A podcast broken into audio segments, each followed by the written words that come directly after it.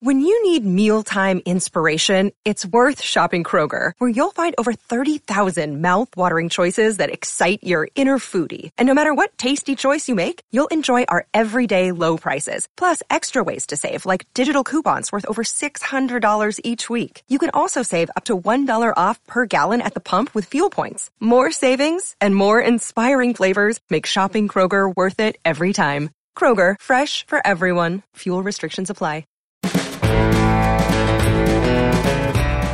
Welcome to Whistle Stop, Slate's new podcast about curiosities from the campaign trail.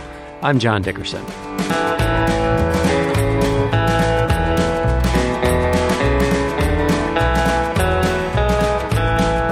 Who was the candidate who started it all, the first to ever hit the campaign trail? William Henry Harrison. We'll talk about him, the political act of taking umbrage, and the campaign of 1840 that started all this madness we chronicle here. That's coming up in a minute, but first, a word from our sponsor. Why did Sam Slater dive into the frozen river in Pawtucket, Rhode Island in December of 1790? And what did that have to do with the Industrial Revolution? You'll find answers to these questions in Turning Points in American History, a great offering by Great Courses, which is sponsoring this podcast and which I've been listening to. Their looks into little moments of American history that tell the larger story of America. Shays' Rebellion, the Industrial Revolution, the birth of baseball, what I love is not just the details, but the context that Professor Edward O'Donnell puts it all into. There is a special offer for those of you listening to Whistle Stop from the Great Courses. If you order Turning Points in American History, you get 80% off the original price. So go to thegreatcourses.com slash whistlestop. That's thegreatcourses.com slash whistlestop and get 80% off the original price of Turning Points in American History. Our whistle stop today is Friday, the 21st of February, 1840, and we are at the corner of High and Broad Streets in Columbus, Ohio. The Whig Party is holding its convention. But this is no day for a rally. It's pouring rain, and everywhere there is mud, as one person remembered it. The roads were all mud, deep mud, nothing but interminable, unmitigated mud. The Ohio Confederate newspaper said the mud was waist high. But it doesn't matter because there are people everywhere, and they are in an excitable state. They have come to march, and they keep coming. Hour after hour, wrote the paper. The tide rolled in, and the multitude accumulated, rending the blue welkin with their cries. There were veterans from the Revolutionary War who marched. One carried a banner that said, Last of the Lifeguards of General Washington. There were wagons and carriages and drummers. A team of horses comes down the lane dragging a canoe that reads on its side, Tippecanoe Forever. And that is in reference to the Whig candidate, William Henry Harrison, the hero of the Battle of Tippecanoe against the Shawnee Indians, or at least they're saying he's a hero of that battle anyway. Then here comes what looks like a ship, a brig, carrying 30 men. It's on wheels and it's being pulled by horses, and on the sail is a vast portrait of Harrison that reads The Farmer of North Bend, North Bend, Indiana, where he was governor of the Northwest for a period. The ship is listing in the mud, but the 30 men on it don't care because they're drinking hard cider, which is fermented apple juice, and they are sauced. They're drenched from the rain and they're sauced. And Behind the ship is a rolling platform from which barrels of hard cider are being dispensed from ladle to cup for anybody who wanted it. Then as anybody would expect, rolls behind it a life sized log cabin on wheels with more drunken men on its roof, eating cornbread and singing rude songs. It's got coonskins hanging from the walls of the cabin. That's the symbol of the Whig Party. And then scrawled on the side is hard cider. There's a man with a pole with a bald eagle tied to the top of it. There is another huge float rolling down, and that's of Fort Meigs, which is a fort from a famous battle Harrison fought in the War of 1812. It has a brass cannon that fires. Men watching all of this happen are on rooftops waving their hats. Women are opening the windows and waving handkerchiefs that have log cabins on them in the rain showers. One newspaper wrote, It was one dense, enthusiastic mass of human bodies on either hand, so far as the eye can extend. There was a 3,275 pound ox that was barbecued in the public square. This is the election of 1840. It is a garden of delights of electoral history. It is the Woodstock of elections. It is the Studio 54 of campaigning. It's the election that cracked it all open. All the gooey madness that we know about now the empty appeals to the crowd, the false advertising, the paradoxes, the booze, and the circus atmosphere all started with this campaign. In fact, we can thank the hard cider and log cabin campaign, as it came to be known, for the very origin of the word booze the hard cider, that uh, fermented apple that was served at some rallies, was served in bottles shaped like log cabins. And it was sold by a Philadelphia hooch purveyor whose name was E.C. Booz. Long may be the glory and the praise to his name. Many of you know William Henry Harrison as the ninth president of the United States who served for the shortest time of any president, 32 days before he died. He was also the last president to serve who was born a British subject, and he was the oldest before Ronald Reagan. But we are concerned with dear William Henry Harrison because Harrison was the first presidential candidate to actually campaign for the job. And even more important in my view, is that he was the author of the venerable American political tradition of taking umbrage at perceived slights and turning them into campaign weapons. A little on umbrage. Politicians and political parties use umbrage on the theory that the best offense is to take offense. So I give you two examples. In 2012, Hillary Rosen, a Democratic strategist not connected in any way to the Obama campaign, made a crack on Twitter about Ann Romney. She said she'd never worked in her life. And Republicans rushed to the microphones to take offense on Ann Romney's behalf. Of course, women who stay at home with their family know what it's like to work. This put Democrats in a pinch and on the defensive. And the Obama campaign knew this. And so, anticipating the trouble they'd get in with women, they rented fleets of buses under which they threw Rosen repeatedly to show that they didn't want to associate themselves with her remarks. In 2008, in the Democratic primary, a picture shows up on the Drudge Report of Barack Obama, and he is wearing the native dress of Wajir, I think it's pronounced. It's a rural area in northwestern Kenya. And the rural dress had him in a headdress. Drudge Report said that Clinton staffers were passing around the picture, and one Clinton staffer apparently asked to Drudge, Wouldn't we be seeing this picture on the cover of every magazine if this were Hillary Rodham Clinton? The Obama campaign cried foul, said that the Clinton campaign was leaking the photo to Drudge, and that they were doing so as a way to make issue of Obama's race and raise the question of Kenya and religion and all of that. And so for several news cycles, the Clinton team was on the defensive. That's what umbrage looks like today. But how did it start? There were a few complaints about William Henry Harrison the Democrats leveled against him. He was, again, the Whig candidate. The first was that he was not a war hero. He was a petticoat general, they called him.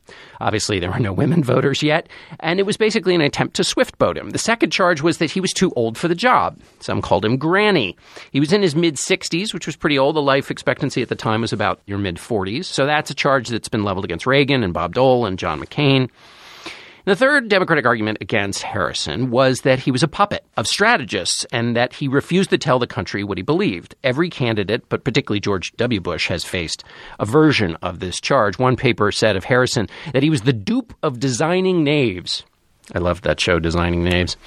These attacks all sound pretty familiar in today's politics, but the context of the 1840 campaign was totally unfamiliar to what we know today. Presidential candidates didn't campaign neither the incumbent nor the challenger. They didn't go to rallies, they didn't give speeches.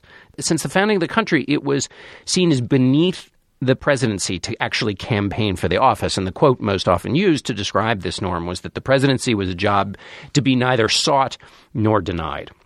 So you stood for the office, and like so much in the early republic, George Washington was the president who everybody tried to model, and he just had the news of his presidency delivered to him, and that's what you were supposed to do. So if people were saying mean things about you, as they always did, you had to take it and hope that your allies would defend you. Candidates also didn't offer their policy prescriptions. There were plenty of issues to talk about abolition, tariffs, internal improvements, the Alien and Sedition Acts. But presidents were supposed to be chosen for the character they brought to the office, not their correct position on a particular policy. So Harrison said that he declined, therefore, to give any further pledge or opinions on the subjects which belong to the future legislation of Congress. So this was about the president treading on the powers of Congress by offering any views on policy. To do so, said Harrison, would more than almost anything else tend to consolidate the whole substantial power of the government in the hands of a single man, a tendency which, whether in or out of office, I feel it my most solemn duty to resist. Nicholas Biddle, a famous banker who was supporting the Whigs, put it a little more entertainingly about how Harrison should campaign. He said, Let him not say a single word about his principles or his creed. Let him say nothing, promise nothing. Let no committee, no convention, no town meeting even extract from him a single word about what he thinks now or what he will do hereafter. Let the use of pen and ink be wholly forbidden, as if he were a mad poet in Bedlam. This was in keeping with the Whig ideology, which was to have a weak executive and a strong Congress, but it was also good politics. They had no interest in talking about positions, and the Democratic newspapers, of course, called them out on this. Here's one of them General Harrison, being a candidate for the presidency, is questioned by the American people, who desire to vote understandingly on the exciting and important subjects now agitated before the country. But the policy of the general and his friends is to keep dark. They think they can get the most votes, and that is all they seem to think of by cheating the people, by false representations to suit different latitudes. The Whigs just wanted to be the anti incumbent party because there had been a crash in 1837, and the Whigs wanted voters just to blame the incumbent. Mitt Romney pursued a similar strategy in 2012. But there was a countervailing force, and that countervailing force was universal male suffrage. The election of presidents had gone from being the job of white propertied men to being something that all men took part in. And indeed, some 80% of the eligible electorate cast ballots in the election of 1840, making it the largest turnout percentage in history. So it became a heck of a lot more important to appeal to the hearts and minds of the general public, the journeymen, the farmers, and the shopkeepers. The Harrison campaign found a way to kind of solve this problem through umbrage taking. The opportunity for the umbrage strategy came thanks to a Democratic Baltimore newspaper. A correspondent named John de Ziska was a correspondent for the Van Burenite newspaper, the Baltimore Republican. And he said of Harrison, Give him a barrel of hard cider and settle a pension on him, and he will sit the remainder of his days in his log cabin by the side of the fire and study moral philosophy. Remember when Barack Obama said people cling to their guns and religion? And people who believed in the Second Amendment and went to church got offended and kept talking about how offended they were? This is the exact same thing. The Whigs took umbrage at the snooty reference to the log cabin and the hard cider. The Democrats might sneer at the common man and his simple pursuits, but Whigs were going to champion the common man and his habits. A Whig newspaper wrote, This slur filled the hearts of hardy frontiersmen of the laboring man in the West and South, who lived in humble log cabins with indignation. That's why the log cabins were rolling in the streets. That's why hard cider was rolling down gullet to gullet. The hard cider and the log cabin were imbued with the characteristics of the common man, which elevated them to these grand national symbols. How grand did it get? Well, Daniel Webster, who was kind of bummed that he wasn't born in a log cabin, nevertheless gave a long speech about how members of his family had been born in a log cabin and he'd seen a log cabin, and one time he got a splitter from walking near a log cabin. Anyway, he talked about the benefit of being born in a log cabin. He said, A man who, by his capacity and industry, has raised himself from a log cabin to eminent station in this country is of more than ordinary merit. So this became a people's campaign. The people are coming, read one banner at a march. Another said the people must do their own voting. That's why all these people were at the corner of High and Broad Street in the rain. At several of the Ohio rallies for Harrison, a guy named the Buckeye Blacksmith got on stage. Remember, these were all day affairs. And he was wearing his blacksmith apron and carried blacksmith tongs that he used to shred to ribbons the Democratic opposition press. He brought an anvil and a hammer, and he promised that he was not some broke down lawyer. Essentially, this was Joe the plumber of his day. Harrison was now a hero of the common man. He was called the poor man's friend, the people's choice. It's important to realize that this was all hokum.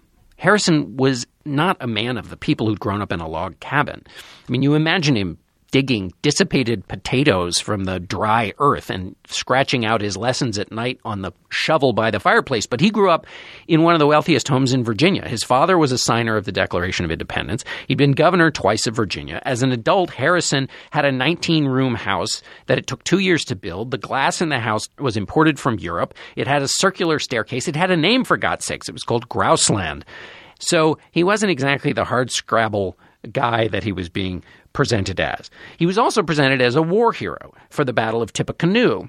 And there's a lot of debate about whether in the Battle of Tippecanoe he didn't leave himself open to attack. Now, Tippecanoe was a pretty minor fight. His more famous exploits happened at Fort Meigs. Fort Meigs is one of the things rolling down the street, a model of Fort Meigs. And that's actually a battle where the British alliance with the Indians was shattered in the War of 1812. And Harrison was a big part of that. But there was a lot of benefit in rhyming. Harrison's running mate was John Tyler. And you couldn't do Fort Meigs and Tyler too. Tippecanoe and Tyler too trip trilling off the tongue. Gail Collins, who wrote a great little tidy biography of Harrison, she quotes the New York diarist Philip Hone, who concluded the ticket had rhyme but no reason to it. And the reason the rhyme is important is because the songs helped whip up the crowds, and who doesn't like a good song when you're pickled in hard cider? Those songs were available to everybody because of the mass printing. So there was a log cabin songbook, there was a log cabin anecdote book at some rallies. The Whigs put a press, an actual press machine on a cart and wheeled it down the street, printing off song sheets for people as the procession marched. As one New York uh, Whig wrote, Harrison was sung into the presidency, and the songs were incredibly goofy. What has caused the great commotion, motion, motion our country through? It's the ball a rolling on for Tippecanoe and Tyler too.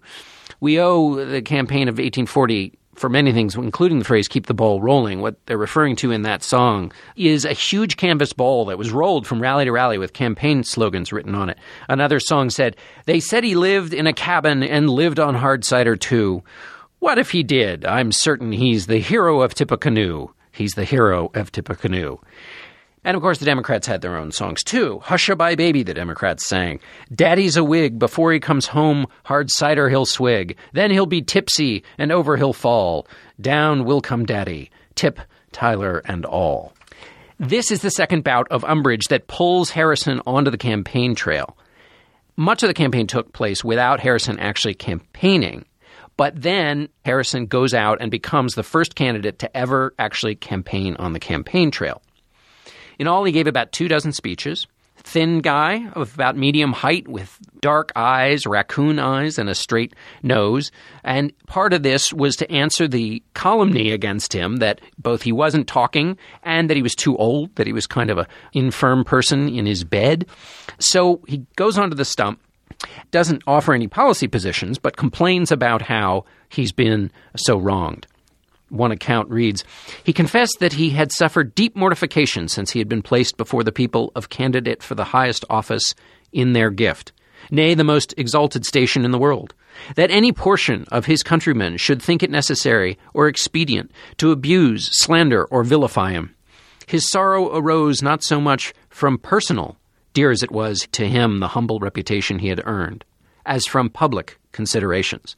So you see, he must campaign not for his own personal reputation, but because he couldn't let the democratic process be sullied by these kinds of attack on any candidate at these rallies, there was a lot of celebration of his war exploits. So soldiers who'd fought with him came on stage.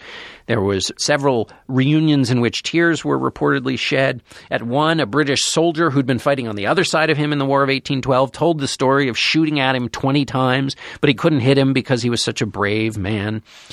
And Harrison answered this question that he was being kept away from people because he didn't want people to know what he actually believed. The story goes, said Harrison, that I have not only a committee of conscience keepers, but that they put me in a cage, fastened with iron bars, and kept me in that.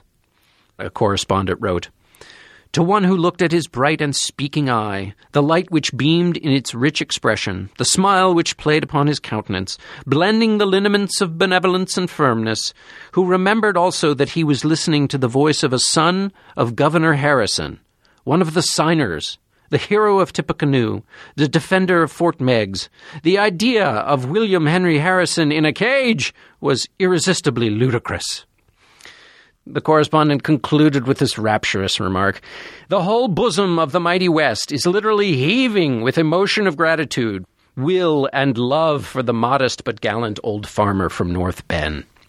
Democratic papers covered these speeches, of course, far differently. They reported brawls, drunkenness, women were abused. There is one long account of a preacher who was threatened, and they fought back against this idea of him being the people's candidate.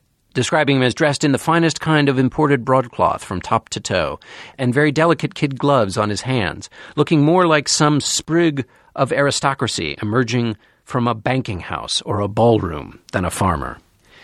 But in the end, Harrison's umbrage campaign was quite successful. He won 234 electoral votes to 60 for Van Buren, a landslide that didn't exactly capture the narrowness of the victory. Harrison won by 145,000 votes of the 2 million cast. And the Whigs then went on to win the House and the Senate. And this is the kicker. Uh, after he was elected, at the end of his inaugural address, Harrison warned against the rise of political parties. Before concluding, he said, Fellow citizens, I must say something to you on the subject of parties. To me, it appears perfectly clear that the interest of the country requires that the violence of the spirit by which these parties are at this time governed must be greatly mitigated, if not entirely extinguished, or consequences will ensue which are appalling to be thought of. Here you had a man who owed his office to the fanciful tales and umbrage taking created by a political party, who was now criticizing political parties. We'll never know what Harrison's reelection campaign might have looked like.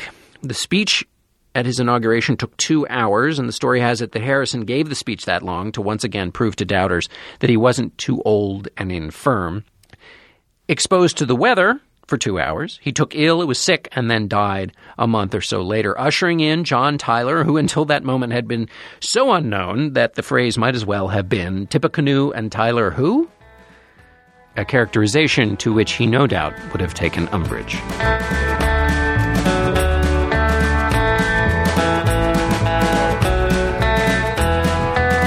We'd love to hear what you think of Whistle Stop. Send us an email at podcasts at slate.com, or even better, leave us a review on the iTunes store. It helps firm up the weak lattice propping up my ego, and it helps spread the word. Head over to itunes.com slash slate podcast. Thanks to our sponsor this week, The Great Courses. Remember the turning points in American history, the Battle of Saratoga, the birth of baseball, and lots of other things at 80% off. Just go to thegreatcourses.com slash whistlestop. That's thegreatcourses.com slash whistlestop. Our producer is Mike Vuolo, our managing producer is Joel Meyer, and our executive producer is Andy Bowers. Whistle Stop is part of the Panoply Network. Check out our entire roster of podcasts at itunes.com slash panoply. That's P-A-N-O-P-L-Y. Our Whistle Stop Crackerjack researcher is Brian Rosenwald, who rode by horseback, his lantern fading in the pitch of night to scare up the single copies of broadsheets like the Ohio Confederate, the last remaining copy of which was contained in the time capsule in the cornerstone of the Old North Church. We consider his brief imprisonment a tribute to the show and a sign of his dedication to America. I'll be back next week with more tales from the trail here on Whistle Stop. I'm John Dickerson.